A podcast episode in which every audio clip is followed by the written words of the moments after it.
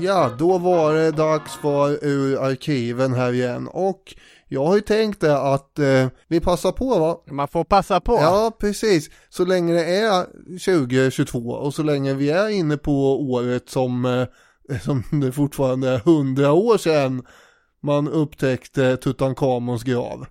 Det är ju ett eh, härligt avsnitt också. Riktigt spännande grejer. Avsnitt 187 från 2018. Och då har jag gjort lite, lite research till den här eh, uppsnacket bara. Oho. Eftersom jag är inte är säker på att vi har med det i avsnittet riktigt. Eh, Det verkar ju som att den här Howard Carter egentligen lyckades fiffla undan en hel del eh, utav de här eh, fynden han gjorde och sen hittar man dem på olika svarta marknader runt om i, i världen. En gravplundrare. Ja, det är det som det då antyds att han kanske var delvis.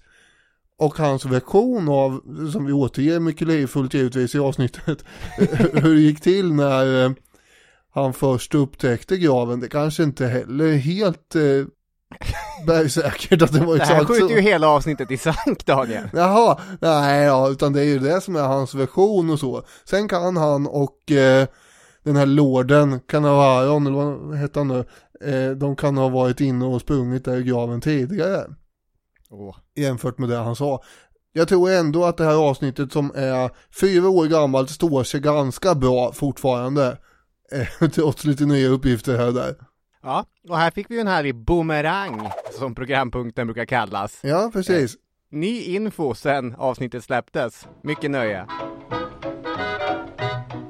Det är något mystiskt över det forntida Egypten. Pyramiderna, gudarna, prästerna, skatterna och symbolerna.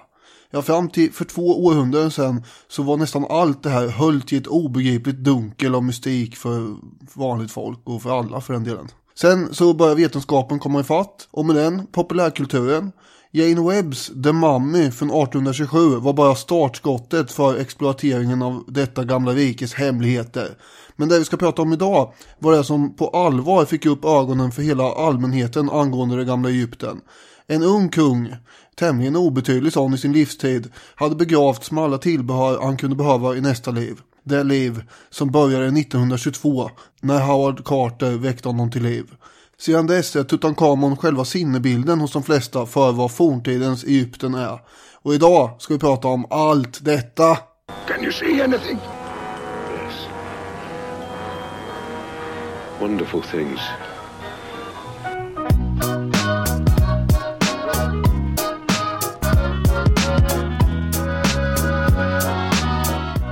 Ja, ni är varmt välkomna till Historiepoddens eh, vårsäsong 2018. Hurra! Nu är vi tillbaka efter ett våldsamt långt uppehåll. Ja, det börjar Fulladdad med energi och pepp. liksom mossa på nästan här. Mm, precis, men på rullande stenar växer ingen mossa. Och det är 2018 ny säsong, men det finns någonting otalt från säsongen 2017 som jag tänkte att vi skulle åtgärda nu. Så att eh, om du sitter där lugnt så ska jag bara fixa en grej. Nej, Nu ja.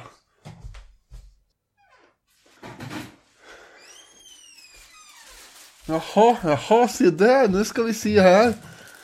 Nu blir jag ju väldigt, det här var ju väldigt intressant.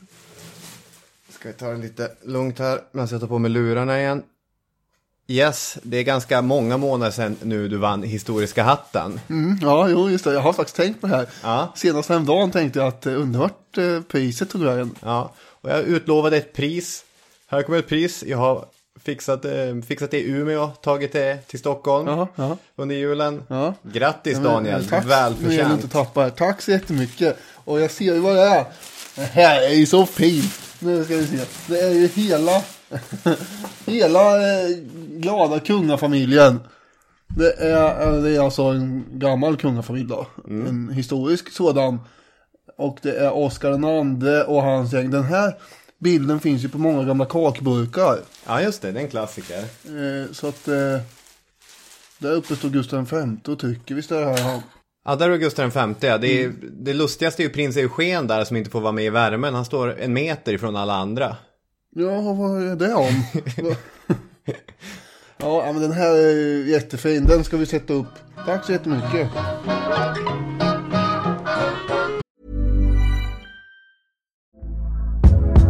Hey there, it's Michelle Norris. I'm host of a podcast called Your Mama's Kitchen. When I travel, I'm usually looking for a way to find a taste of home when I'm not at home. And one of the things I love to do when I am at home is entertain. And Airbnb allows me to do that. When I was in California recently, I rented a house that had a great kitchen. And when we were sitting around the table, we were all thinking, we're in someone else's house. Someone could be in all of our homes as well.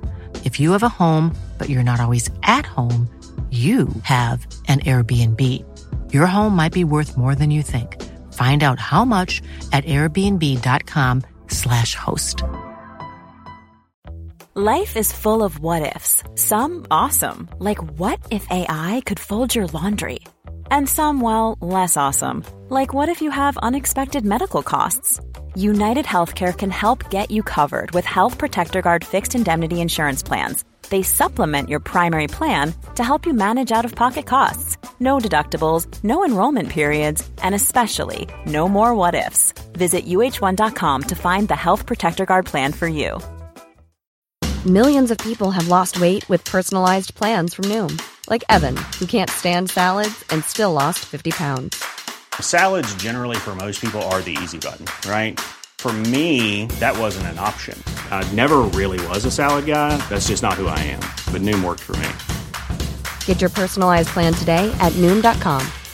Real Noom user compensated to provide their story. In four weeks, the typical Noom user can expect to lose one to two pounds per week. Individual results may vary.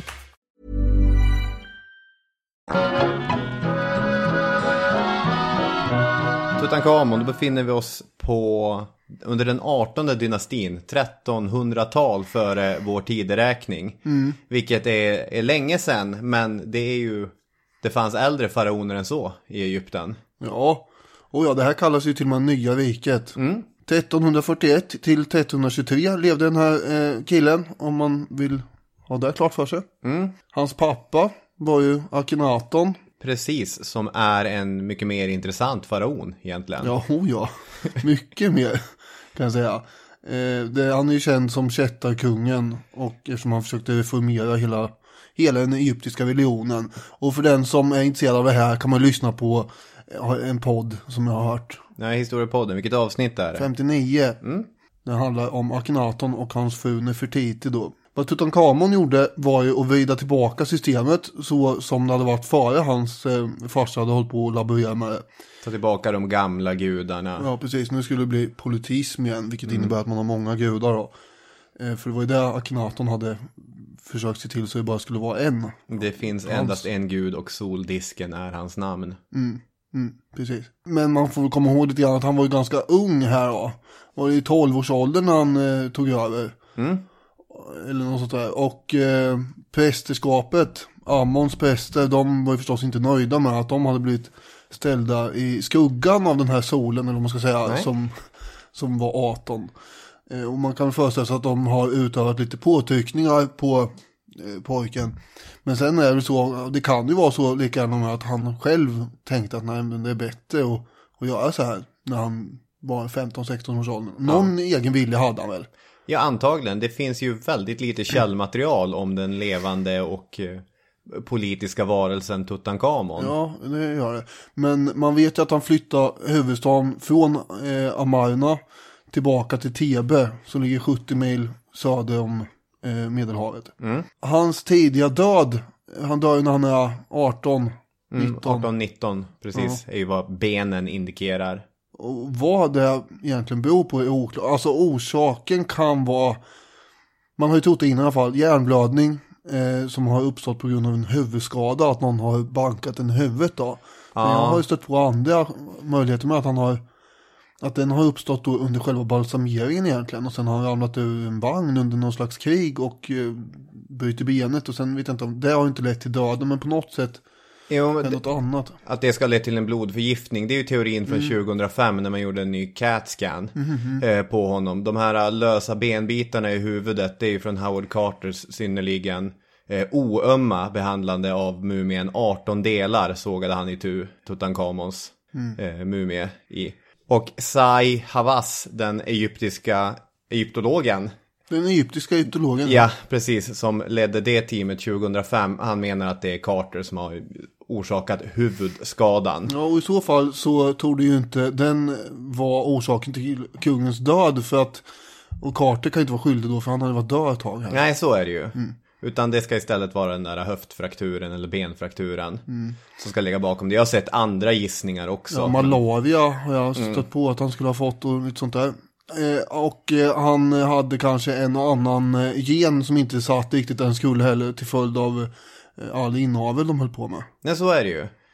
Han hade ju ett ordentligt överbett också. Mm. Alltså det finns ju en sorts romantiserad bild som inte minst Ja, men jag tycker att det är något man, som återkommer ganska ofta i, i olika rappares texter att när man ska beskriva någonting vackert så är det som en, en, en, faraon. Anderson Paak sjunger Don't I look like a pharaoh och då menar inte han, ser du vilket otroligt överbett jag har och hur mitt huvud är liksom format som någon sorts butternut-pumpa. Ja, nej, jag menar Utan det. han menar ju, visst ser jag vacker ut? Ja. Min lilla plan här då att jag man, först bara kort eh, river av hans liv, eh, vilket vi har gjort snart, eh, i början här. Eh, och sen eh, prata lite grann om själva begravningen och sen kommer vi in på, kommer vi jobba oss fram till när man återupptäcker graven. Just det.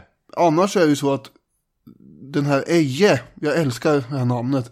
Ej- Eje var ju efterträdaren till Tutankhamon. Man kan säkert uttala det här på något annat sätt, Aj. Men eh, i många Ja. texter så står det Eje och då väljer jag att säga det för att det låter roligare. I Nils Billing, den svenska egyptologens eh, bok Egyptens pyramider så är det Aja. Och det får jag väl gå på. Jag har träffat Nils Billing. Eh, föreläsning på min gamla skola som han höll i. En av mina gamla kollegor och, och en god vän till mig är ju egyptolog, doktorerad egyptolog. Just ja. Och vid ett tillfälle så frågade han mig, hur undervisar du om Egypten? Och så sa jag i grova drag, "Hur- vad brukade säga han? Suck, eller han, vad gjorde han? Han gnuggade sig i ögonen och sa, du gör mer skada än, än nytta när du säger sådär. Jaha, okej. Ja, ja, ja. Det, det blir inte så mycket tid över till Egypten då trots allt. i- Nej, I en 100-poängskurs. Vissa år knappt alls. Vad jag skulle komma till angående Eje. Va? är ju då att han har ju varit eh, prime suspect för den här, eh, det Carter gjorde då egentligen. Det vill säga att han skulle ha knackat ihjäl Tutankhamon Ja. och tagit över hans position. Han var ju den grå eminensen kan man säga, överstepräst och eh, mannen som höll i alla trådar. Han var förmodligen, misstänker man också, pappa till Nefertiti, alltså den tidigare faraonens fru. Och eh, hur det än är så kommer han dagen innan Tutankhamon ska begravas att utropa sig själv som eh, nästa farao. För då har inte Tutankhamons änka lyckats få tag på någon annan. Okej. Har du koll på hur successionen fungerade? Alltså var det alltid så- äldsta sonen eller? Eh, Alltid var det nog inte. Men det var väl det som var regel. En heir, en spare och så sen fick man göra vad man ville. Ja, problemet för Akhenaton var att han hade sex döttrar med eh, Nefertiti som var liksom eh, huvudgemålen. Och sen hade han ju då Tutankhamon med en annan eh, fruga. För det fanns ju ingen eh, regel för hur många fruar man fick ha så. Men det var en som var drottning liksom. Ja. Så gifte sig ju Tutankhamon med en utav eh, hans halvsystrar då. Det är så här man får till ett riktigt ordentligt överbett. Ja, exakt. Olika genetiska sjukdomar. Begravningarna, faraonerna hade ju som alla vet fram till, kanske inte att ni, ni känner till själva årtalet, men eh, pyramiderna har de flesta hört talas om. Fram till 1550 ungefär före Kristus så körde man ju mycket med de här pampiga pyramiderna. Eh, och eh, det är inte, det finns många pyramider som eh, inte finns kvar eller som eh, inte är lika stora som de vi känner till liksom. Men det var ju det man jobbade efter. Men från och med den här nya tiden, den 18 dynastin, så ändras det. Och det kan ju bero på olika saker. Men för det första så är det ganska dyrt att bygga väldigt sådana här stora pyramider. Eh, Dessutom så är det ett ganska bra riktmärke för diverse giriga gravplundrare. Just det. Så om man har lite mer diskret så kan man undvika sånt kanske och då får man ha prylarna kvar i nästa liv så att säga. Så då, eh, eftersom man har flyttat tillbaka eh, huvudstaden till Tebe också, så bestämmer man sig för att eh, nu ska vi eh, begrava våra faraoner här i den här Konungarnas dal. Precis, och eh, då eh, går det till så att man hugger ut en, eh, en klippgrav helt enkelt inne i de här bergen och sen så för man dit den här faraon under stor diskretion och begraver. Det är inga stora ceremonier just det, där som är inför öppen ridå inte. Fördelen med det här är också att det inte behövs så många arbetare. Det är kanske är ett 20-tal välutbildade och högavlönade visserligen arbetare men de är ju inte så många ändå som, som De nu. kanske kan hålla hemligheten på det sättet. Ja, det är också bra ja. Ja, annars är ju den här myten om Genghis khan den bästa. Att eh, de bygger templet, eh, sen alla som bygger det blir avrättade, sen avrättas alla som avrättade de som byggde templet. Du är säker på att det är en myt? Just Nej, jag är absolut inte säker att det är en myt, men jag tror inte att, jag tror det är svårt att belägga i alla fall. Mm, det är väl hela poängen. Ja, Eh, för att få ära och glans eh, och sådär i folkets ögon så upprättar man förstås minnestempel och statyer inne i Thebe och monument och sånt där över faraonerna. Men själva gravarna skulle ingen veta vad de var. Eh, Tutankhamon är ju inte begravd i en kunglig grav heller utan han eh, har en enklare variant och då har man ju undrat varför det är då. Skäl ett eh, är att den kanske inte hann bli klar i tid. Mot det kan invändas att det fanns ju faraoner som hade suttit mycket kortare tid än vad han gjorde faktiskt som hade hunnit få till sin grav. För det var det första man gjorde. Så fort man bara, nu är jag som en farao. Börja gräv. Ja, nu börjar jag här. Det är liksom projekt nummer ett, prio ett. Att ha en ståndsmässig grav och ligga och, och, vila i sen. Eh, skäl två kan ju vara helt enkelt att den här Eje lät eh, Tutankhamon begravas i den grav som egentligen var avsedd för honom själv. Och så gjorde han bara en rokad där. just det. Det är kanske ännu mer troligt egentligen att det var så. Men på vilket sätt är det inte en kunglig grav? För det finns ju ett kungligt sigill på den och det ligger en kung i den. Ja, den är ju för liten eh, för det. Okej. Eh, Men det, ju, det blir ju som en, det blir en kunglig grav Ja. eh, när det ligger en kung där. Och det är ju, så är det ju. Men den är inte så eh, fin som tanken var att de skulle ligga. Eh, Men å andra sidan, den här Eje var ju, det var inte så att han var en fattiglapp. Så han hade ju råd med en, en eh, hyfsad grav också. Efter gravsättningen så utsätts ju graven för plundringsförsök eh, ganska omgående, eh, två gånger. Tjuvarna har, eh, de har inte tagit sig hela vägen in, eh, men eh, de är inne i korridoren och i förrummet och springer omkring. Eh, och hur mycket de fick med sig vet man inte heller. De ansvariga vakterna, för det hade man ju i dalen som gick runt och försökte hålla koll på det här. De återställer ju graven ganska hastigt. Bara, Jaha, är det någon som varit inne här? Fasen också. Ja, det är en sidotunnel de, de kommer in genom. För det, det är ju den som är igengrävd, eller igensatt med, med en sten i annan färg. Så man ser dels att det här, den vita kalkstenen, tror jag det är, eh, ligger utspridd på golvet där på insidan. Och så ser man eh, ungefär som att spackla igen ett stort hål i en tunnel. Ja, vad de gör är ju, eh, de här vakterna sen, de fyller ju hela korridoren med stensplitter. Men stensplitter skulle ju inte ha stoppat gravplunder i längden ändå. Nej. Så att eh, det är något annat som har hänt här och det är att dalen med jämna mellanrum översvämmas. Eh, häftiga skyfall förekommer ju nu med då och då. Det här är ett hot mot gravarna även idag. Om man liksom inte ser upp så kan det, oj nu kommer massa vatten här. Men forskare har slagit fast också att översvämningar och eh, störtfloder i den här dalen inträffade i, i ganska stor skala i slutet eh, av den 18 dynastin. Och då är det massa sediment och grejer förstås som eh, följer med floden här och lägger sig och döljer graven. Så då kan man ju säga att den är ju putsväck här. Och eh, de som höll på att bygga gravar och andra monument i den här dalen bara 200 år senare hade ju inte en aning om att eh, Tutankhamons grav låg där under. För att ja, på 1100-talet så skulle man ju bygga något nytt där och då ställde man upp arbetarnas skjul. Precis. Där de bodde liksom ovanpå den här graven.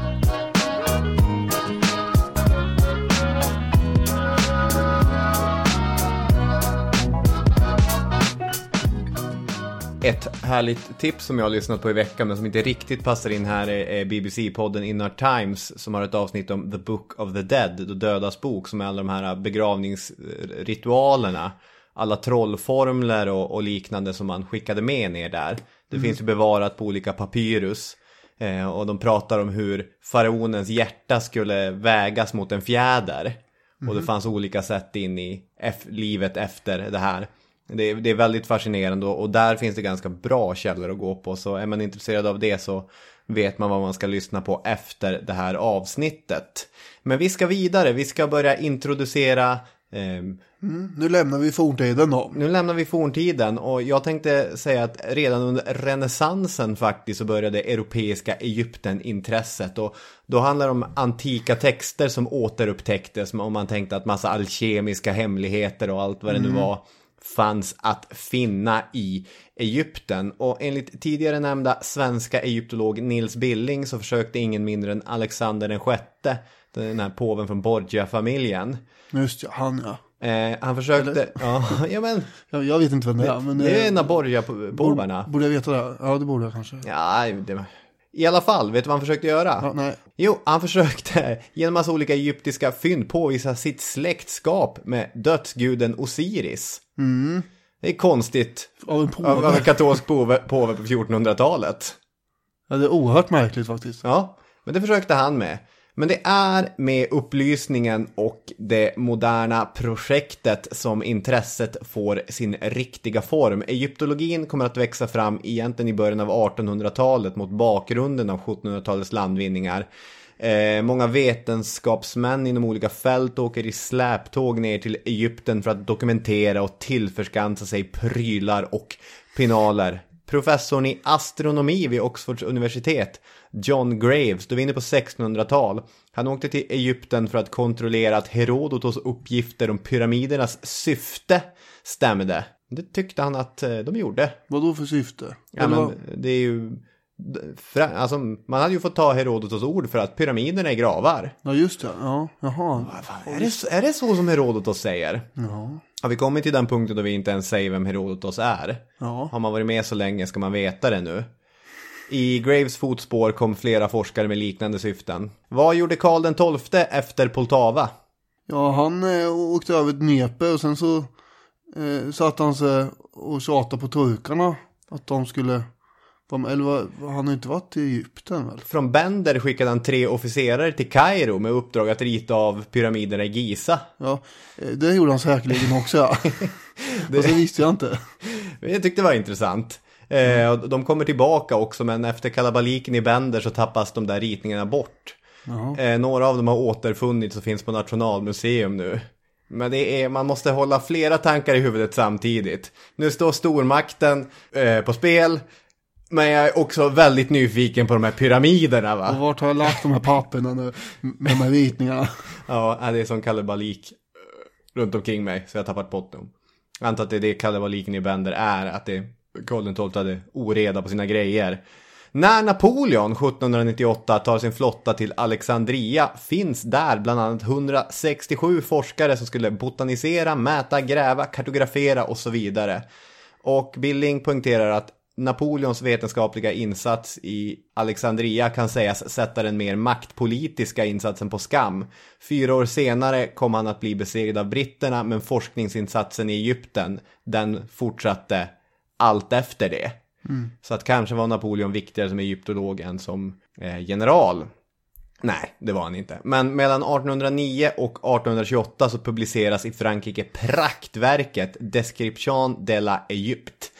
Eh, som i jättemånga band beskriver monumenten, naturen, geografin och så vidare. Och tänk första gången du bläddrar upp en bild av Sphinxen. Tänk eh, första gången du bläddrar upp ja, men pyramiderna i Giza. Allt det här. Otroligt va? Ja, det är häftiga grejer. Mm. Och det är även fransmännen som öster om Alexandria hittar den så kallade Rosetta-stenen. Tada! Mm, vad var det för någonting? Vad är det för någonting nu då? Ja, det är en platta, det vet jag. 130 centimeter hög. Med en text som en hyllning från prästerna i Memphis över en egyptisk kung från 200-talet före vår tideräkning. Det är därför den är så viktig. Ja, det är väl annat som gör att den blir viktig egentligen. Det är det att eh, det är tre olika texter på olika, tre olika språk. Och eh, Ja, samma text på Ja, tre olika ja, språk. jo, fast det är ju ja, det är samma text, ja, fast det är olika språk. Ja. men jag tänkte att man ska se det indelat i tre olika. Ja, Du fattar vad jag menar här. ja. Ja, eller? Jo, jag fattar vad du menar. Ja, hoppas att ni med fattar. Eh, och det är då gammalgrekiska, demotiska, slash koptiska eh, och eh, så är det hieroglyfer. Ja. Och den här gammalgrekiskan, den kunde man ju tyda eh, utan vidare. För att så, så smart var man.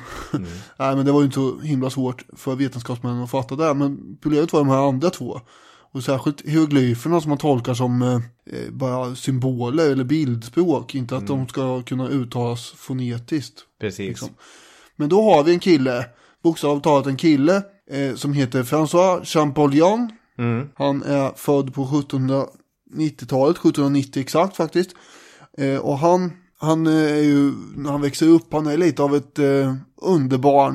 Men hans pappa vill absolut inte att han skulle bli något underbarn. Nej. Försöker undvika att grabben ska lära sig för mycket här.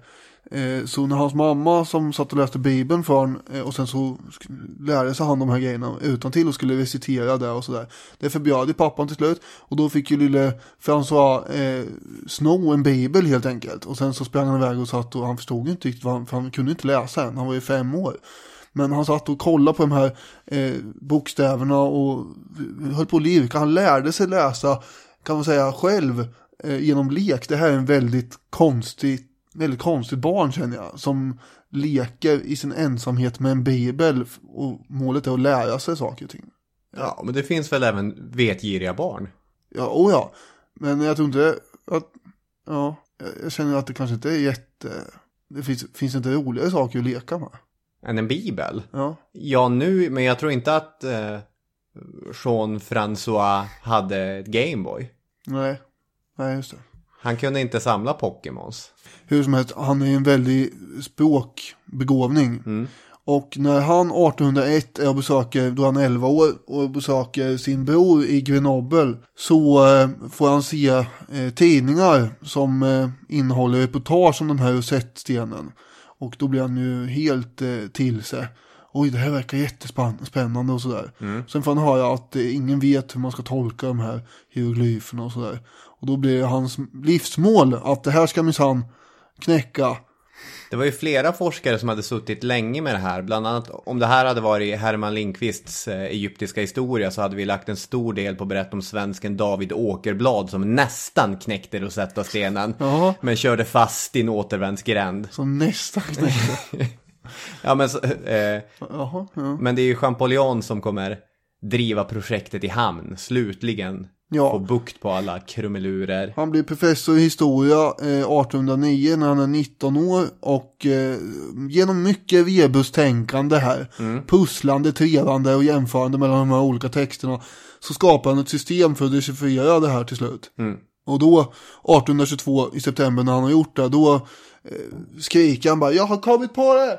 Ja, jag det har kommit på det! Och sen upp med händerna i luften och springer omkring och sen bara tuppar han av. Men jag tror att det är en ännu bättre scen faktiskt, för han rafsar ihop sina papper och så springer han ju eh, genom hela Paris för att ta sig till sin bror som jobbar på Institut de, de France. Och hela tiden så skriker han säkert jag har kommit på det! Ja, men så, och så kommer han in med blodsmak i munnen och svetten eh, rinner och bara, hans bror, vad, vad är med? Jag har kommit på det! Jag har det! Och så sen, pam, svimmar han som du sa. Ja, däckar. Han måste berätta för sin brorsa. Ja, vi vill inte däcka innan det. Nej, Eh, och eh, när han vaknar upp sen då så eh, informerar han ju universitetet i Paris eh, om den här upptäckten och eh, han blir också första professor i egyptologi Yes. överhuvudtaget. Och han får möjlighet att resa dit och forska och sådär. Sen när han kommer tillbaka så har han, är han klar. Så han dör ju vid 41 års ålder. Och nu är vi inne på 1800-talet och Egypten är så hett. Just nu känns Egypten så, så hett. Ja, verkligen. Nu kan man ju läsa eh, och förstå här också. Eller ja, man kan i alla fall läsa. Och sen det inte alla som kanske förstår vad de har skrivit. Men Så att det finns en hel värld att upptäcka och både museer och privata samlare vill komma åt den här världen så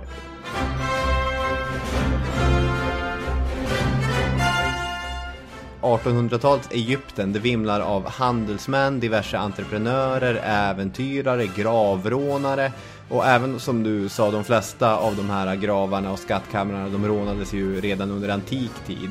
Eh, men det är ju det är ganska många samlingar i Europa som uppstår under lite luddiga eh, det är oklara omständigheter. Precis. Men jag tänkte ge ett exempel. Hur hett är Egypten 1852? Jo, det är så hett att den tionde hertigen av Hamilton 1852 tycker att det lämpligaste efter sin död är att låta sig mumifieras. Eh, vilket han gör. Det är inte en klassisk begravningstradition Mm. Nej, för brittiska hertigar, earls och liknande. Och det finns en eh, väldigt uppmärksammad kamp mellan den franska konsuln Drovetti och den brittiska Henry Salt om införskaffandet av, av föremål. Så att för olika europeiska lycksökare fanns det guld att eh, tälja och flera av de här är ganska intressanta halvpirater från olika italienska stadsstater eh, som med list och fräckhet lyckas eh, få skaffa sig ganska många grejer och sälja det vidare. Så att man måste ju ta det här koloniala i betraktelsen när man förhåller sig till de här eh, tidiga expeditionerna. Inte bara de gravrånare som plundrade Egypten på hennes historiska skatter utan även de egyptologer, de här tidiga egyptologerna som är synnerligen oömma metoder utforskade hemligheterna.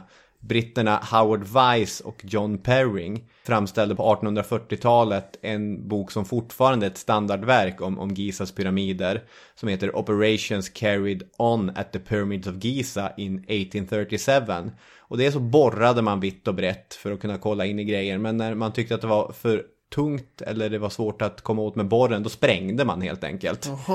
Eh, en av de här var en gammal officer och bara Där kör vi krut, krut, krut, krut. Så eh, krutröken låg tät under mitten av 1800-talet. Ja, det här med eh, arkeologin, när någon ligger och pus, putsar med en eh, Lite pensel, ja. lite försiktigt så här. Det, det utvecklas ju inte eh, brådrasket här, utan det tar ju ett tag, så att säga. Eh, I början på 1900-talet så är man ju li- lite försiktigare, men det beror ju på vem det handlar om. Mm. Eh, nu sa ju det här om Carter innan, men han var ju ändå, vi ska ju prata om honom snart här, men han var ju ändå inte värst. Han var ju faktiskt, eh, han var ju en professionell arkeolog. Jag tänkte ta en sista poäng så här, västvärldens relation till Egypten. För det man också kan eh, ha i betraktelse är ju att eh, Egypten efter misslyckade frihetsförsök i praktiken är ockuperat av britterna från 1882 till 1922. Och under de åren som vår huvudberättelse kommer att utspela sig befinner sig egyptiska politiker i London för att förhandla om landets självständighet. Och det här är ett intrikat spel som kanske inte alla brittiska egyptologer på plats har fingerspetskänsla för. Att bara, oj, oj, oj, nu, de här jobbiga egyptiska myndigheterna, vad, vad, värst vad de börjar lägga sig i helt plötsligt.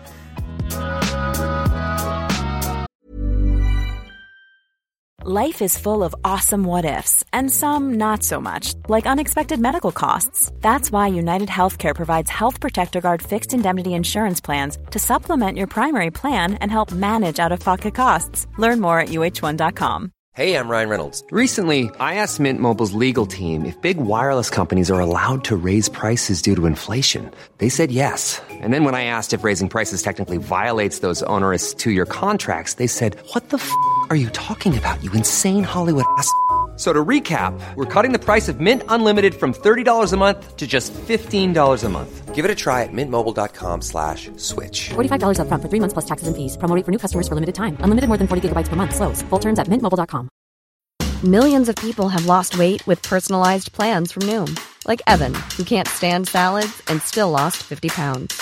Salads, generally, for most people, are the easy button, right? For me, that wasn't an option. I never really was a salad guy. That's just not who I am. But Noom worked for me. Get your personalized plan today at Noom.com. Real Noom user compensated to provide their story. In four weeks, the typical Noom user can expect to lose one to two pounds per week. Individual results may vary.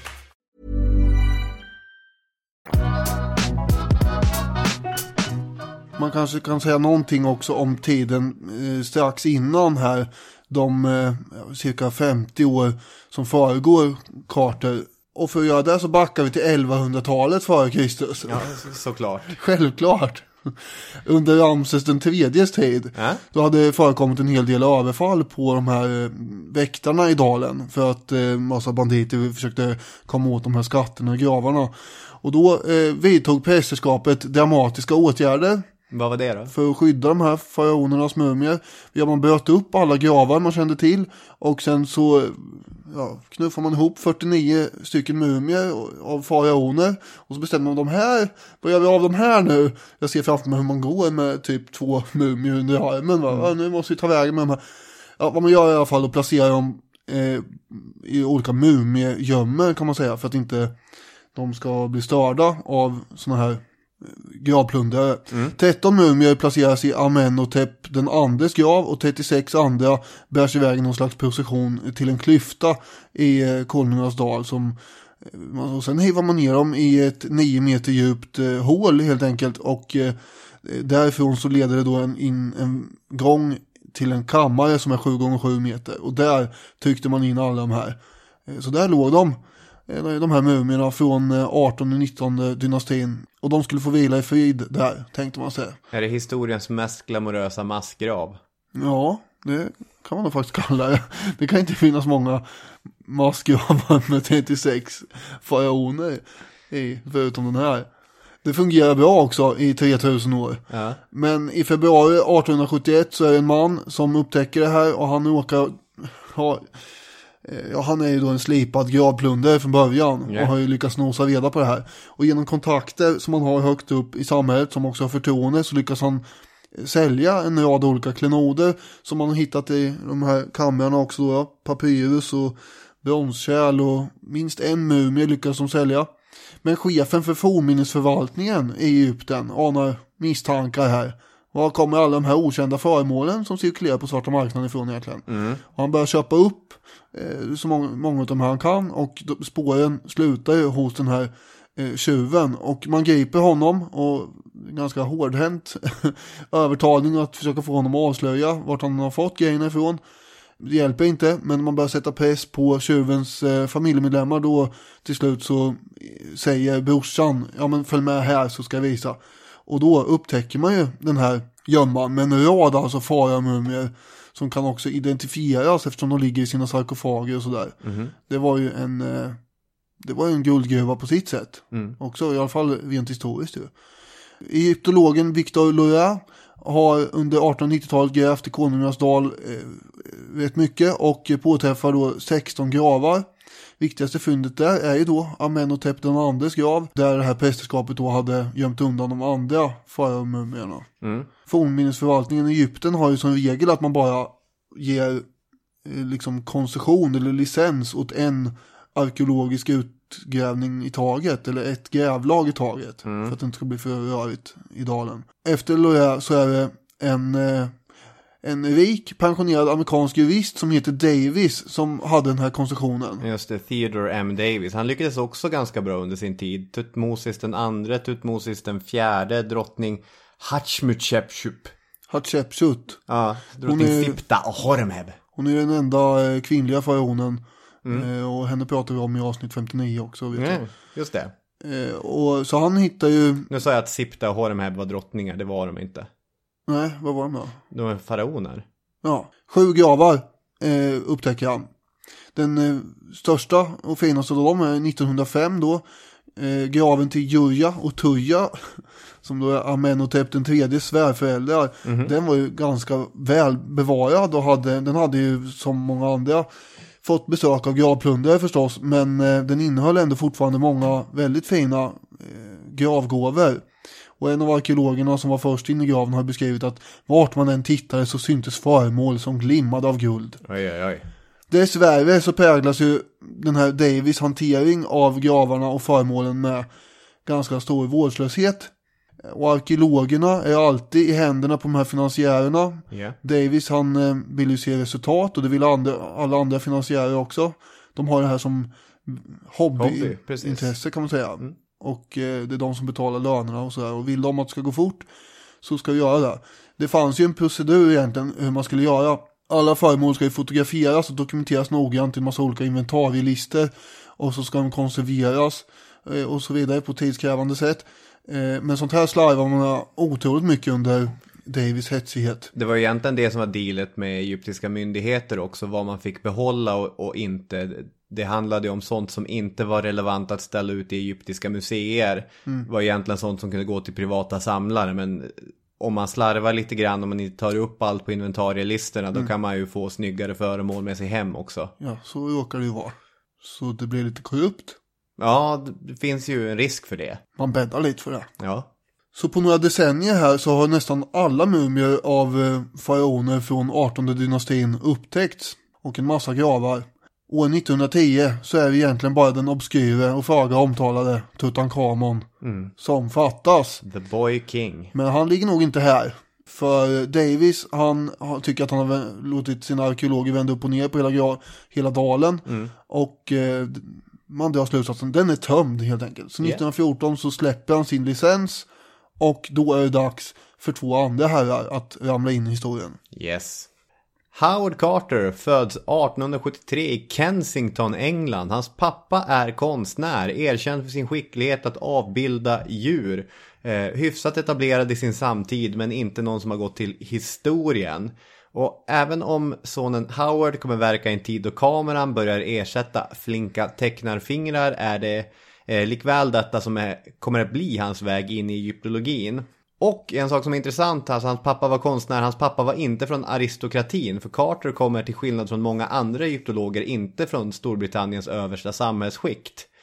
Vilket kan bli eh, värt att ha med sig när vi ska börja diskutera hur han kom, hur han kom sig ihåg och värderas i egyptologikretsar.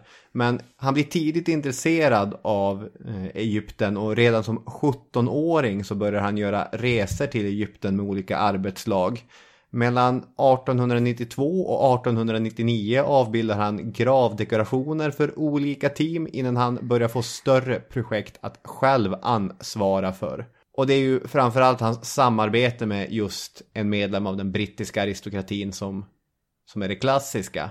Ja, eh, därför att det är inte gratis eh, att eh, liksom köpa den här licensen och sen att betala ut löner och grejer till sådana som ska vara med och, och jobba, Nej, just det. gräva. Eh, varför skulle man då lägga pengar på att köpa den här licensen kan man undra om det nu var uttömt. Ja, för att positionera sig på en, en social skala, alltså för att få lite, lite coola grejer att visa upp tänker jag. Om Ja, man har om- pengar. Om man inte hittar något då.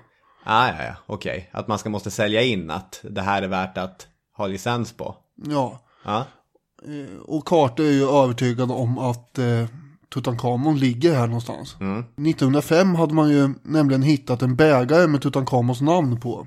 Det här tyckte Carter var en ledtråd. 1907 så hade man hittat en rad krukor med Tutankhamons sigillavtryck i. Också en vink om att här kan han vara kanske någonstans. 1909 så hade man hittat en relativt tom kammare. Men det fanns bladguld från en vagnsplåt i graven. Och på bladguldet så eh, fanns både Tutankhamons och eh, Ejes namn. Eh, och det här fick ju Davis att tro att han hade hittat Tutankhamons grav. Den var visserligen nästan tom. Det var lite bladguld och några skärvor eller något som låg i någon hörn. Men nu har jag hittat den och därmed så är allt klart. Men Carter trodde ju inte det. Han menade att det här inte ens var en grav, vilket det förmodligen inte var. Utan det var bara något, något slags förråd av något slag. Så han kom ju att eh, övertala en annan herre som är då George Herbert, den femte lorden av Carnarvon. mm, just det. Berkshire i södra England. Ja, att eh, satsa eh, pengar på den här licensen. Och han var ju förmögen av egen kraft, men hade ju också gift sig med Almina Wombwell som eh, då var dotter till Alfred Rothschild. Mhm, Då så det fanns eh, bankirpengar där också. Det finns lite deg där ja. Cannavaro var ju en väldigt entusiastisk och pensionerad amatöregyptolog. Som gärna bedrev sådana här utgrävningar som hobby, som sagt. Redan före eh, Davis konstruktion gick ut så hade ju Carter arbetat för Cannavaron. Och eh, för han behövde ju en professionell arkeolog. För eh, den här fornminnesförvaltningen tillät ju inte att de här amatöregyptologerna sprang omkring och grävde och hade sig överallt själva. Det blev ju aldrig bra. Utan det behövde ju vara arkeologer med som hade koll på grejerna. Låter rimligt. Så därför anställde han ju Carter då. Eh, och jag har ju läst mycket i, eh, jag har två böcker framförallt, men, men den ena är Tutankhamons förbannelse av Joyce Tyldesly. Och eh, hon skriver så här. Eh, Carter blev anställd av Cannavaron till ömsesidig belåtenhet och med en delad målsättning. Samtida uppgifter, liksom deras egen korrespondens, visar att den formella arbetsrelationen snart mognade till en djup vänskap. Den annars så introverte Carter trivdes utmärkt med sin nya beskyddare och faktiskt med hela familjen Herbert. Okej. Okay. De var ju polare med, eller mm. blev.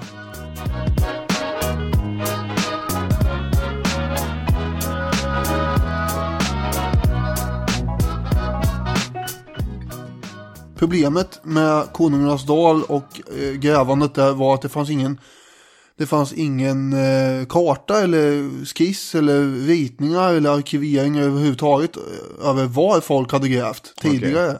Så att eh, det var ju väldigt eh, svårt att börja eh, en ny utgrävning. Man visste ju inte vad de andra hade styrt med innan där. Så därför så bestämde Carter då att ja, vi får ju gräva överallt helt enkelt. Det här kommer bli jobbigt. Men så var hans plan. I en artikel från 1922 så uppskattar Cannavaron att man har flyttat på 150 till 200 000 ton eh, grus, gräs, säga, skräp och sand och sådär. Utgrävningarna gick ju väldigt långsamt framåt. Första världskriget sinkar ju ner hela avsevärt också. Just det. Eh, då kan man ju inte hålla på så mycket med det här. Sen så börjar ju Cannavaron framåt eh, 1900 Eh, 22, 21 eh, och tappa sugen för det här på grund av bristen av, på fynd. Man hittar ju inte så mycket att höra över egentligen. Carter däremot, han är alltjämt övertygad om att man måste gå metodiskt tillväga här, arbeta långsiktigt. Cannavaro hade ju andra intressen med för tusan Den här. Han gillar ju att spela. Det ja, kostar ju pengar. Det kostar pengar. Bilar. Kostar också pengar. Han var ju för övrigt eh, invalid efter just en bilolycka. Han kört lite väl fort ja. i en bergvägg. Så han... Sjukvård kostar pengar. Han, ja, gör det. han hankade sig fram där med en käpp. Eh, men han gav Carter en chans till och det är året 1922. Då sa han vi kör en säsong till för man jobbar säsongsvis. Precis, eh, och det här, jag har lyssnat på BBC Witness som också är en, en härlig podd, 10 minuter långa avsnitt då BBC går till källorna och antingen spelar gamla radioklipp eller som här läser gamla källor. Och det här är då eh, Carter själv som har skrivit, det är en skådespelare som läser. This was to be our final season in the valley. Six full seasons we had excavated there, and season after season had drawn a blank. We had worked for months at a stretch and found nothing, and only an excavator knows how desperately depressing that can be. We had almost made up our minds that we were beaten and were preparing to leave the valley and try our luck elsewhere. And then, hardly had we set hoe to ground in our last despairing effort than we made a discovery that far exceeded our wildest dreams. Vad är det han kommer hitta? Ja, det är frågan. Platsen där de skulle gräva. Det var ju under Ramses den sjättes, eh, nedanför Ramses den sjättes grav. Och det området var ju översållat med olika stenhögar och rester från forntida arbetarskjul. Just det. Eh, Och där ska man börja rensa nu. Redan 1917 så hade de grävt på den där platsen. Eh, Och faktiskt var Carter redan då bara en meter ifrån eh, den här ingången till graven.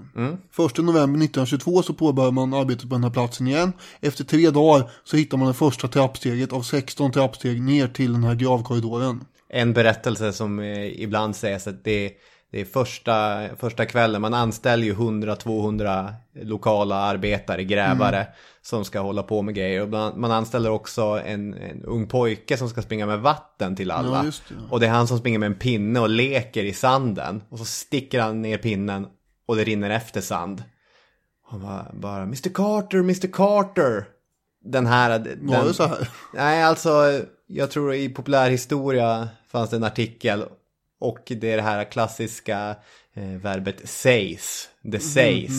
Så att någon har sagt det i alla fall. Jag har ju sett, eh, mig med att se en eh, serie på fyra avsnitt som heter Tutankhamon med Sam Neill som Lord Carnarvon. Ja, okej, så att du, exempel. du frångick eh, Sam Neill som Ivanhoe och såg Sam Neill som Nu blev det så eftersom Ivanhoe var inte ämnet här. Carnarvon. Ja, ja, nej, men jag tänkte det har ju nyligen varit nyår. Ja, ja just det. Ja, ja nej det har jag inte sett på jättelänge. eh, och där är ju också en pojke som gör det här första upp, upptäckten. Så det verkar Ja. vara någon populärvetenskaplig gimmick. När den här trappan har frigjorts så når man fram till en dörr med det här nekropolsigillet på. Det är en liggande schakal ovanför nio bundna fångar. Just då hittar man inget namn, men ändå. Carter eh, har ju skrivit då att vad som helst, bokstavligen talat vad som helst kunde ligga bortom denna korridor. Och sen ger han sig iväg och telegraferar till Cannavaron och säger Äntligen gjort underbara upptäckt i dalen, stopp. Magnifik grav med sigillen intakta, stopp. Övertäckt densamma i väntan på er ankomst, stopp. Gratulerar. Slut. Slut. Ja, precis. Det här får man ändå säga är eh, uppskjuten behovstillfredsställelse. Han hade klarat marshmallow-testet. Här, sluta gräva här och nu. ja det är tålamod, det här får man ju säga att han hade i alla fall. Ja. Det tar tid att resa. Även i industrins tidevarv gör det det. Så att det tar tre veckor för Erlen att vara på plats. Och på plats är han tillsammans med sin dotter Evelyn Herbert. Eh, då är vi inne någonstans mitten, slutet på 1922. Och det finns ett jättehärligt fotografi från de tre när de står där på trappstegen eh, framför. Och bägge herrarna är klädda i hatt, mustasch. Carter har en cigg i näven, ser lite så här brydd ut som att kan vi inte bara komma igång. Och så har vi Carnarvon med käppen såklart. Men eh, även den här dottern som står där bredvid i en, en typ av trevlig damhatt. En lång kappa. De ser väldigt mycket ut som de ska, vad säger man, spankulera längs med Themsen. Men de ska in i en 3000 år gammal grav, det är vad de ska göra. Det är vad de har tänkt ja. Mm. Ja, och eh, det här är det är slutet på 1922 må- får man säga att det är, för det är den 26 november. Mm. Och eh, då har man tömt den här korridoren på det här stensplittet som låg eh, ända upp till taket. Och man har stött på på vägen också, har man hittat eh, sigill med Tutankhamons namn. Det är ju när man fortsätter gräva ännu längre ner. Som Mm. först det här sigillet man redan har sett och så sen Just det. Tutankhamon. Och då kan man ju, då värmer det lite innanför Då börjar det kragen. bli lite svettigt här va, oj oj oj oj oj. För när Carter skickar telegrammet vet han ju inte riktigt vad det är. Nej, nej. Så att det, det är ju skönt för honom då att han inte drar dit sponsorn för ingenting. Det verkar ju märkligt att de här dalens väktare skulle ha förseglat en helt tom grav igen. Och därför kan man ju misstänka att den kanske inte är tom. Det är bra att inte sigillet är förstört. Att säga. Absolut, gud ja. Carter har ju senare kallat den här dagen för dagarnas dag. Den underbaraste jag någonsin fått uppleva. Och säkert en vars like jag aldrig kan hoppas att få uppleva igen. Nej, det stämmer nog alla tre. Och nu ska jag läsa här om vad Carter har skrivit när det gäller eh, när de går in i, i graven här. Grejen är också att de får ju inte öppna dörren själva egentligen. Nej. För det måste fornminnesförvaltningen vara med och kolla upp också. Det avgörande ögonblicket var inne. Med skälvande händer gjorde jag en liten öppning över vänstra hörnet. Mörker och tomhet så långt min mätsticka kunde nå visade att vad än som fanns där bakom så var det tomt och inte igenfyllt som den korridor vi just hade tömt. Med ett stearinljus undersökte vi om det fanns giftiga gaser. Sedan utvidgade jag hålet en aning, stack in ljuset och kikade in, medan Lord Carnarvon, Lady Evelyn och Callender spända stod bredvid och väntade på min dom. Till att börja med kunde jag inte se någonting, eftersom den varma luften som trängde ut ur graven fick ljuslågan att flämta. Men då mina ögon vande sig vid ljuset dök delar av rummet där inne sakta upp ur töcknet. Där var märkliga djur, statyer och guld. Överallt skimmet av guld. Under ett ögonblick, det måste ha varit som en evighet för de andra som stod bredvid, var jag stum av häpnad. Och när Lord Carnarvon, som inte längre kunde hålla ut, ängsligt frågade Kan du se någonting? Kunde jag bara pressa fram. Yes, wonderful things.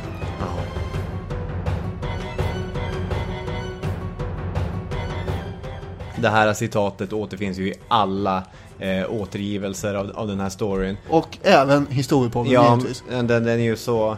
Det är så stark dramaturgi och det här wonderful things också. Eh, det är ju starkt. Det är lite ironiskt också att den här scenen har blivit så ikonisk. För det de tittar in i är ju förrummet, eller the Ja. antechamber. Så att det är inte graven eller skattkammaren. Nej, men det var ganska fullproppat med glimmande saker, exotiska djur, kistor, kärl och grejer med. Precis. Ett annat bra citat som Chambers skriver eh, är The first impressions suggested the property room of an opera of a vanished civilization. Det är som rekvisitarummet ur en opera från en, en, en civilisation som inte finns längre. Ja men det är det här med att det inte är en fara och grav. Det är det som gör att det blir så himla, upplevs som att det är så fullt med saker överallt. Man kan ju inte röra sig där inne utan att liksom slå ner någonting nästan. Eh, och därför så borde det ha varit en annan grav som man ska leda till som var större. Så att grejerna hade fått plats mer. Eh, och faraon själv syntes ju inte till här än. Nej. Då, är det någon som har varit framme ändå här kanske och norpat den. Men man hittar en lönndörr som påträffas där till, som går till ett annat rum. Eh, den får inte heller öppnas då utan att fornminnesförvaltningen är med förstås. Men det fanns ett litet hål där som man kunde klämma sig igenom med. Och eh, vad tror du? Jo, men, nej, men de var där. Ja, jo. De kunde... Så mycket marshmallows klarade man inte av att säga nej till. Nej, det sprack så att säga. Så att de smet ju in där, kan det vara Aaron Carter och eh, Evelyn. Evelyn. och då så vet de ju då att det finns en, eh, en gravkammare där med den här väldiga kistan som ligger. Mm, precis. Det var väl 29 november den skulle öppnas eh, officiellt sett. Och eh, Lord Carner var, fan nu har jag tappat det.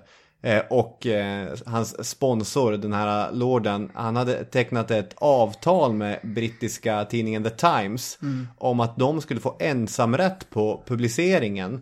Mot det här så hade han fått slanta, eller de hade fått slanta ut snarare 5000 pund.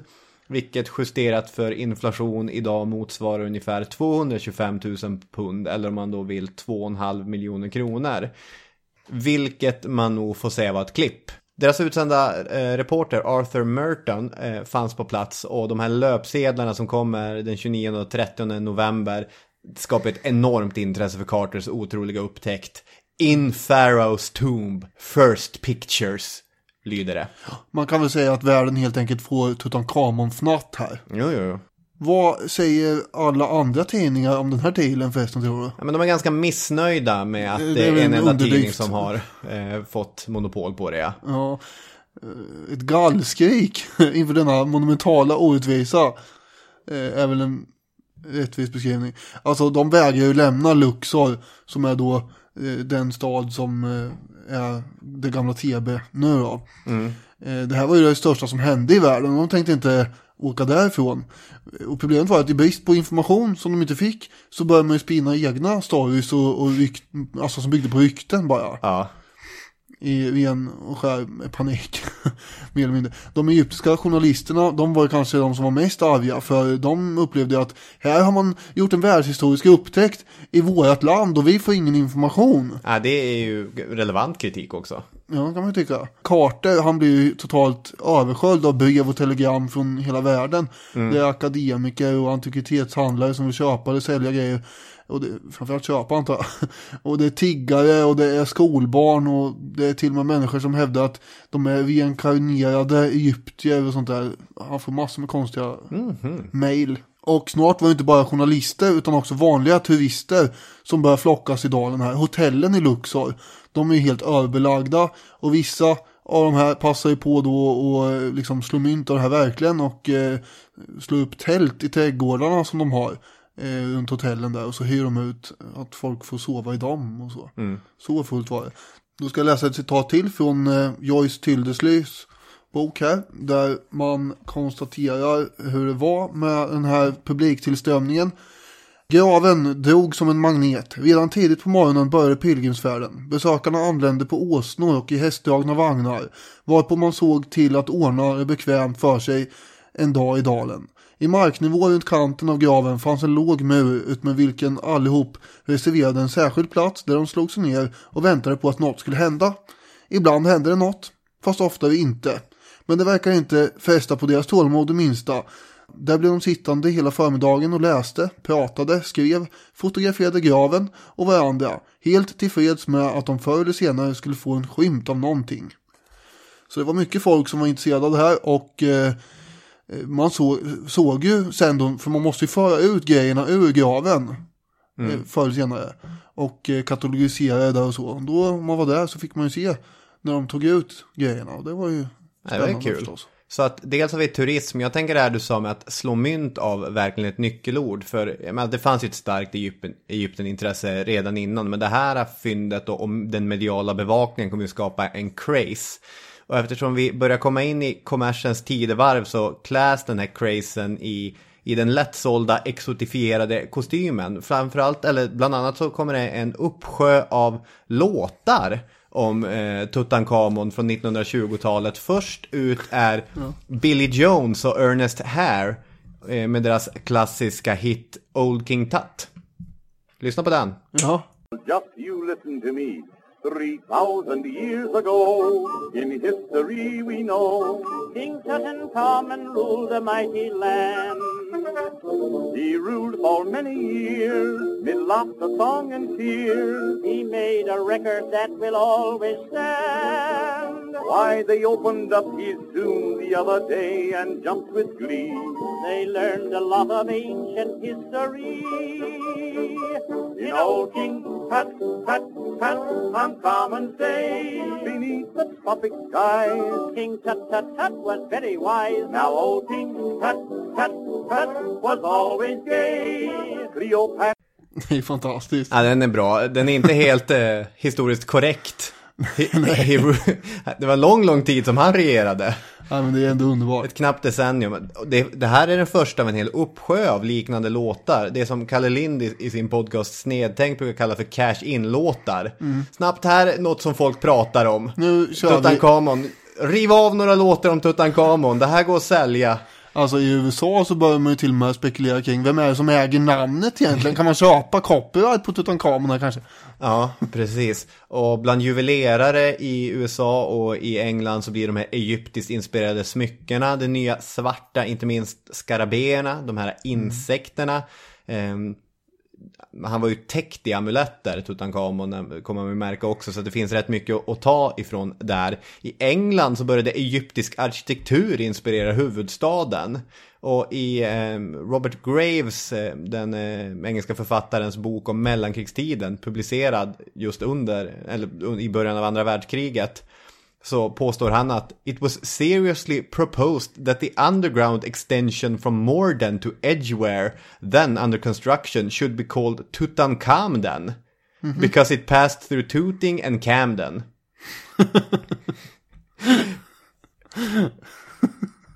Det börjar bli lite löjligt Ja, nästan. det, det börjar bli lite, lite löjligt va.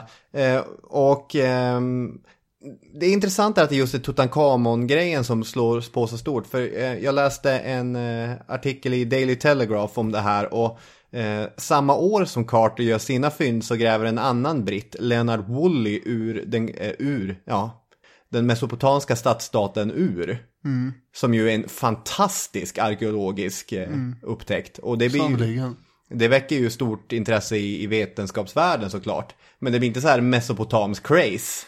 Nej, Utan vet Tutankhamon går att sälja. Vet Ja, det, är för att det är ju en, en person och, eh, ett, som har ett namn. Och dessutom så är det en, eh, en ung man med guldansikte.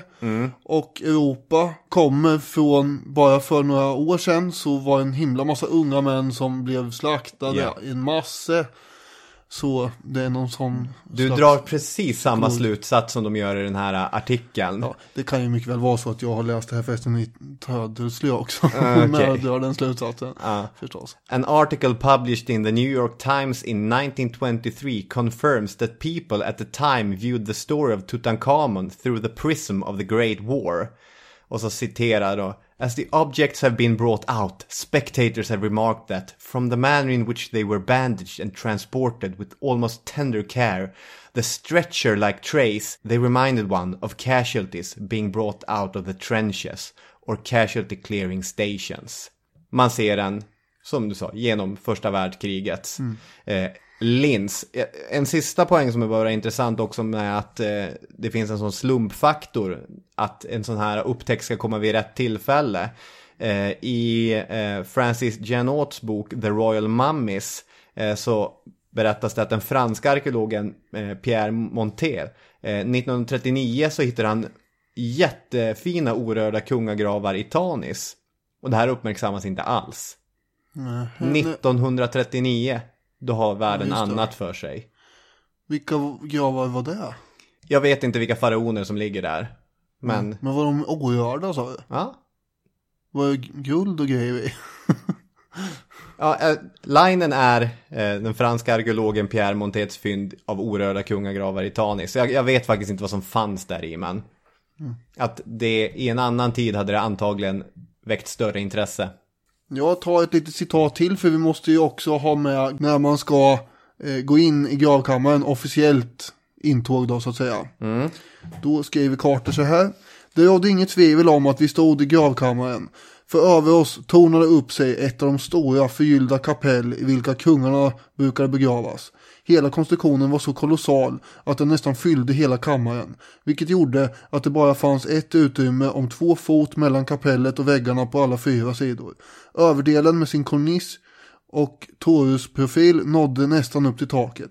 Uppifrån och ner var det täckt av guld och på sidorna fanns inlagda paneler av lysande blå fajans på vilka igen och igen syntes de magiska symboler som skulle garantera kapellets styrka och säkerhet.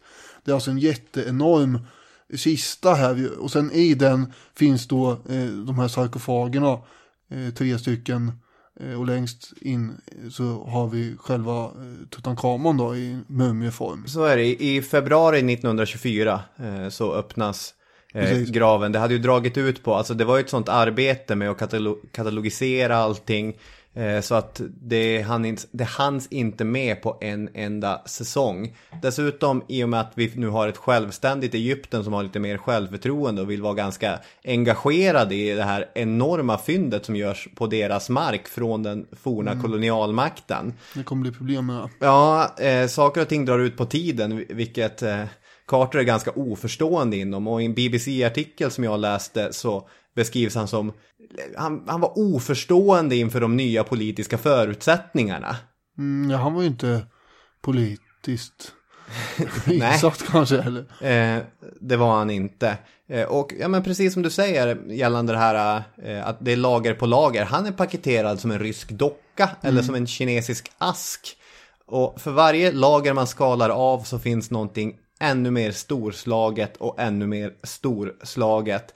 Eh, Den är ju fin den här träkistan täckt i bladguld men den är ju såklart ingenting mot den klassiska bilden den ni alla har framför er. Guldkistan, 180 cm lång med en tjocklek på mellan 2,5 och 3,5 mm, 110 kilo tung med alla de här attiraljerna som är egyptiska faraoner för oss. Mm. Eh, Det här skägget, kajalen, eh, peruken. Det, ja just det, och att eh, han ligger med spöknippet och vad det nu är han har i andra handen i, med Mm. armarna korsade över bröstet. Ja.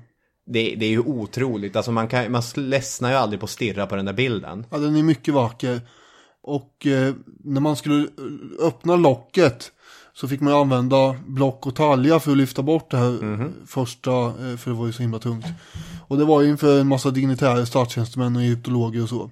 Så låg det ett par linnedukar eh, för alla de här grejerna som du har beskrivit nu. Mm.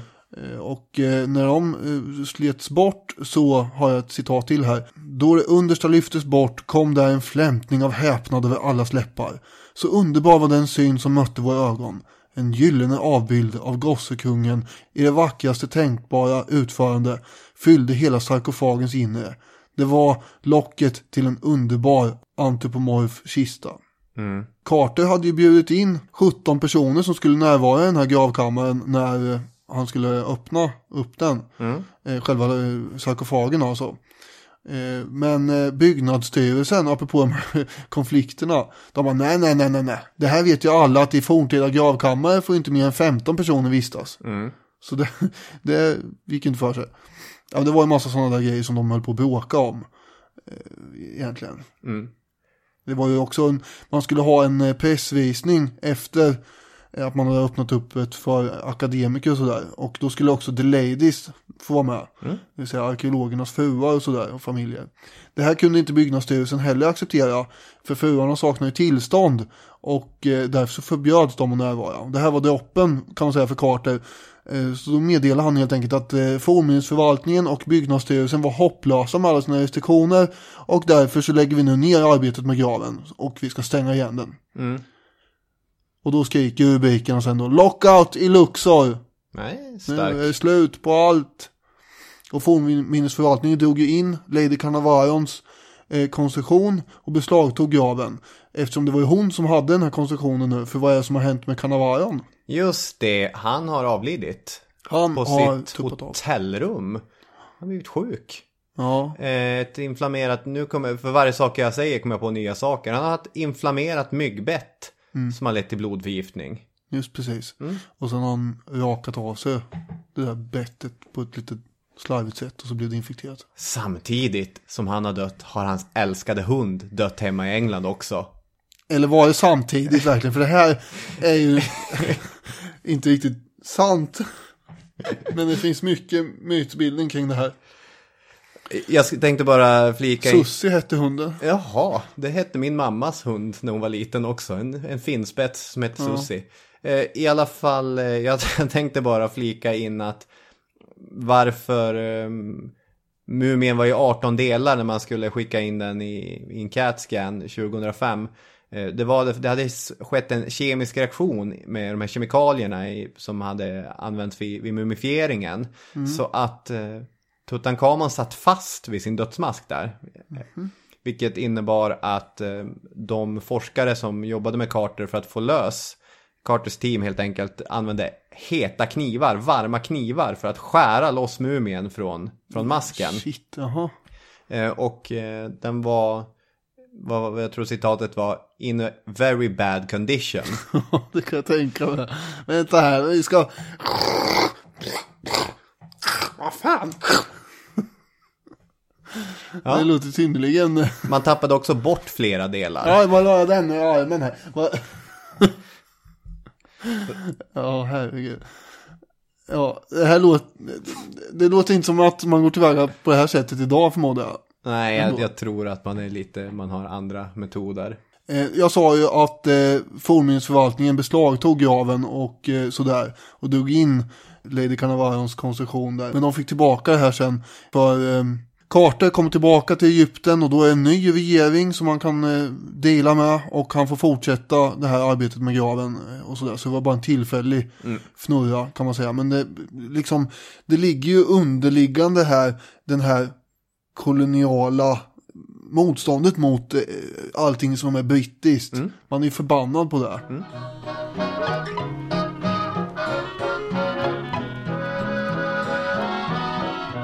Eh, 12 år efter att Carter hade öppnat graven så hade sex stycken av de 25 personer som medverkade i någon av faserna för gravöppningen avlidit.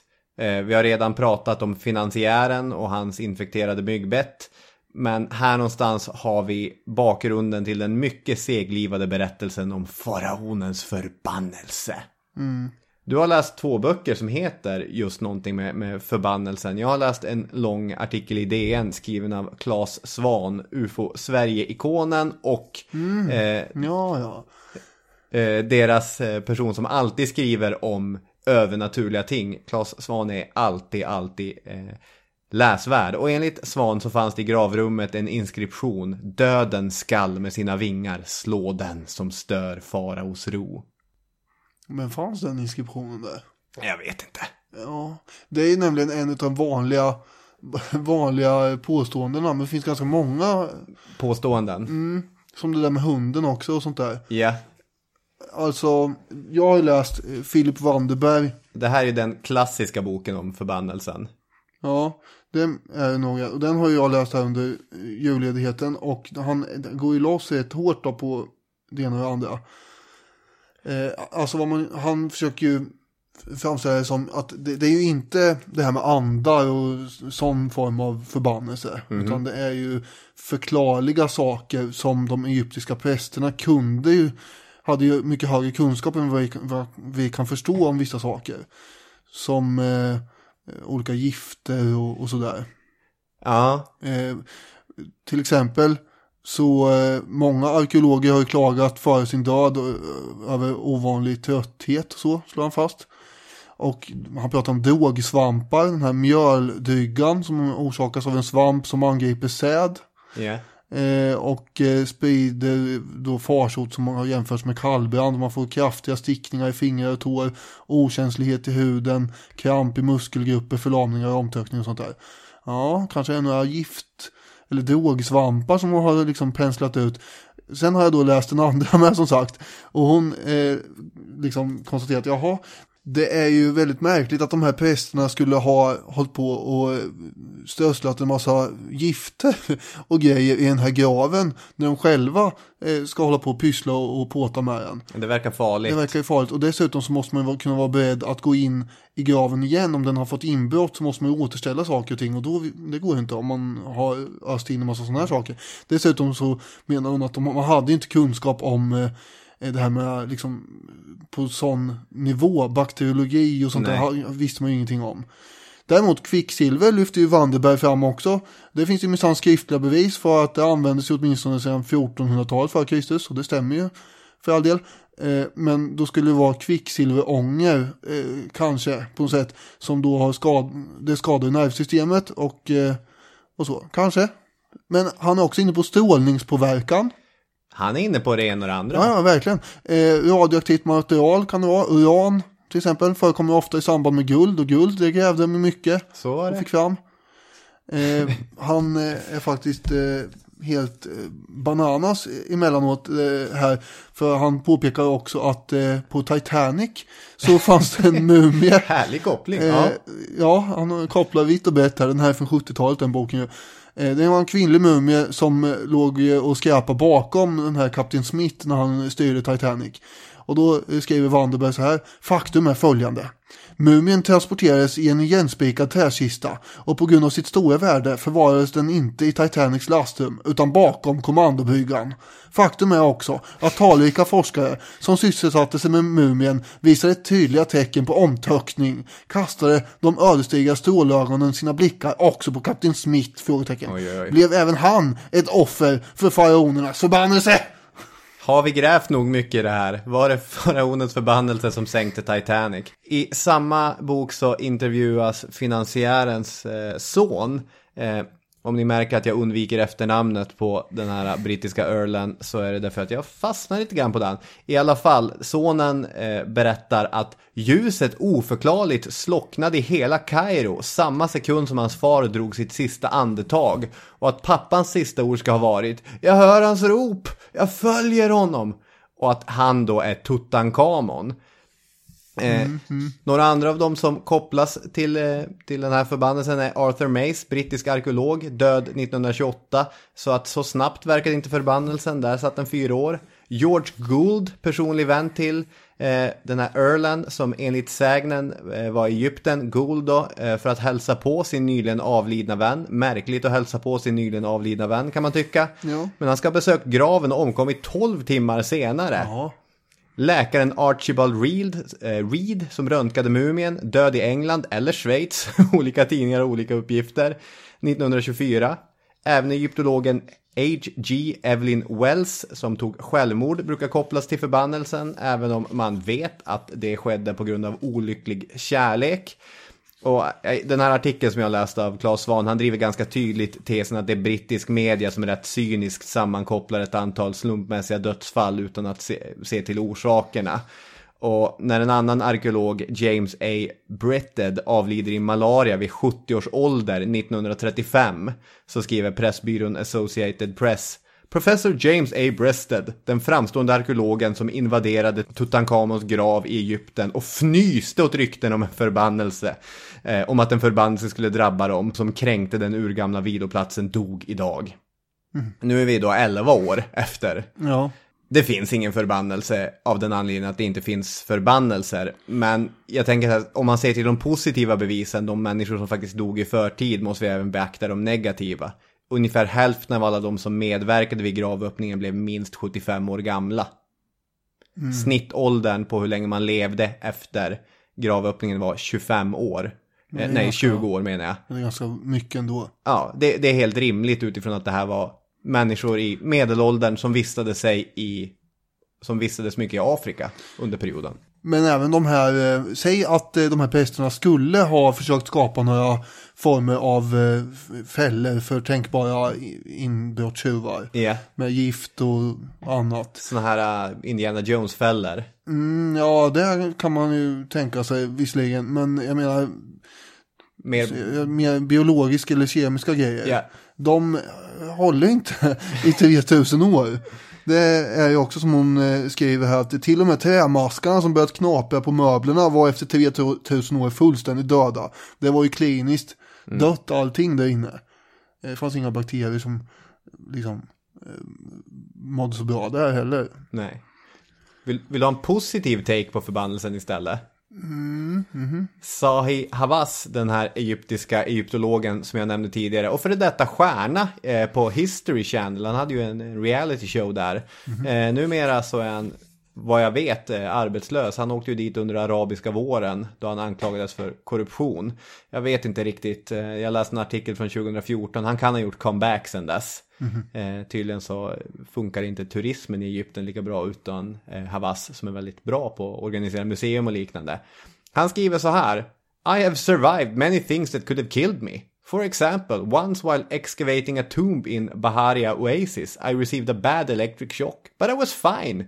More recently, a big block of stone fell on my head while I was visiting my excavation at Tapositis Magna. Other than a headache, I was fine. Eh, så han menar att det är den positiva energin från faraonens förbannelse som ser till att han är odödlig. Ja. Nu hård, hårddrar jag hans Ja, resonemang men... Jag. Carter han var ju eh, väldigt trött på det här snacket om den här förbannelsen. Han sa så här. Eh, det är inte min avsikt att upprepa alla de fåniga historier som hittats på angående farorna som sägs ligga i bakhåll inuti graven och uppges ha som ändamål att förgöra inkräktare.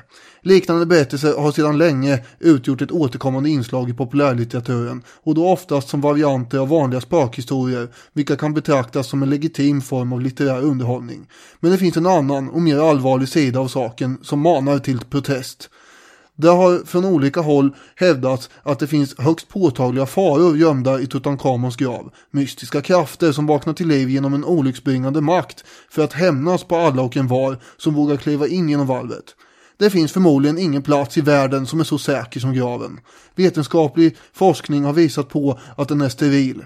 Oavsett vilka främmande bakterier där än må finnas idag så har de alla kommit hit utifrån. Men ändå framhärdar illasinnade människor med att flera dödsfall, sjukdomar och katastrofer har sin förklaring i föregivna mystiska och fördärvliga krafter i graven. Oförlåtliga och ondskefulla yttranden av det här slaget har publicerats och upprepats på alla möjliga håll med en sorts skadeglad tillfredsställelse. Det är onekligen svårt att hålla sig lugn när de dylika, spöklika och falska anklagelserna kommer på tal. Även om det inte är direkt ärekränkande så gör de antydningar i den illvilliga riktningen. Och alla sunda människor borde med förakt förkasta sådana påhitt. Så han var ju ingen fan heller då förstås. Nej, och där har han väl rätt. Det man kan säga om Carter är att han med tiden blev bitter. Han kände att han inte fick den cred som han förtjänade. Eh, dels så var det svårt inom brittisk arkeologi och egyptologi när man inte kom från aristokrati faktiskt. Mm. Eh, men det visade sig också efterhand hastigt och lustigt vid 65 års ålder insjuknar i en lymfkörtelsjukdom och plockar ner skylten att han hade ganska giriga fingrar. Det hade följt med en eller två prylar från, eh, från graven. I den här artikeln från Populärhistoria som jag läste så sammanfattas Carter som en stor praktiker som förbättrade eh, tekniker för teckning i fält och som gjorde en otrolig upptäckt Eh, Men det främsta skälet till att han inte fick det erkännande han själv törstade efter det ska ha berott på att han i teoretisk mening inte var en speciellt framstående egyptolog. Eh, Han förde inte vetenskapen framåt som många andra i hans samtid gjorde. Är inte det en ganska elak slutsats? Ja, alltså jag kan ju inte nog om egyptologi under tidigt 1900-tal för att bedöma om den är sann eller inte utan jag får ju gå på jag får väl ta, acceptera att det kanske var så. Han blev ju han blev inte prof, han fick ett hedersdoktoriat på en eh, amerikansk skola men han var inte eh, professor på någon av de brittiska. Man kan ju inte ta ifrån honom att han gjorde världshistoriens största arkeologiska upptäckt hur som helst. Ja, Världshistoriens men det största. måste man väl säga. Om man inte, ja, det här med, ja okej ja, det här med ur och det du pratar om, det är ju, men jag menar rent eh, uppståndelsemässigt då. Ja, så är det ju. Ja, då fick jag lite rätt här. Ja. Ja, en sista line som inte passar in på någonting annat men som jag ändå tycker ska med. Jaha, du, ja, varsågod. Vet du vad Herbert Hoover, den amerikanska presidenten, vet du vad hans hund hette? Mm, nej. Old King Tut. Ja, ja, det ska man. Ja men vad härligt. Och då är vi i mål med det första avsnittet på den här nya säsongen i Historiepodden. Vad härligt att ni har följt med oss hela vägen. Så, in och kommentera på Facebook eller skriv ett mail till oss i historiepodden.outlook.com. Tack för idag! Tack för idag och ha en bra vecka. Hej då med er!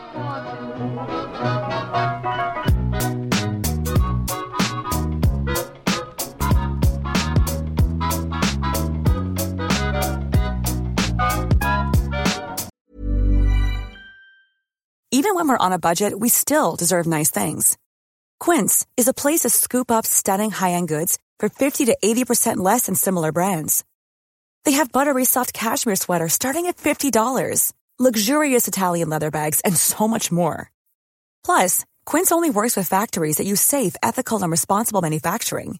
Get the high-end goods you'll love without the high price tag with Quince. Go to quince.com slash style for free shipping and 365-day returns. Even when we're on a budget, we still deserve nice things. Quince is a place to scoop up stunning high-end goods for 50 to 80% less than similar brands. They have buttery soft cashmere sweaters starting at $50, luxurious Italian leather bags, and so much more.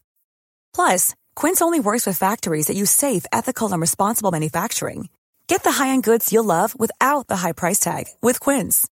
Go to quince.com slash style for free shipping and 365-day returns.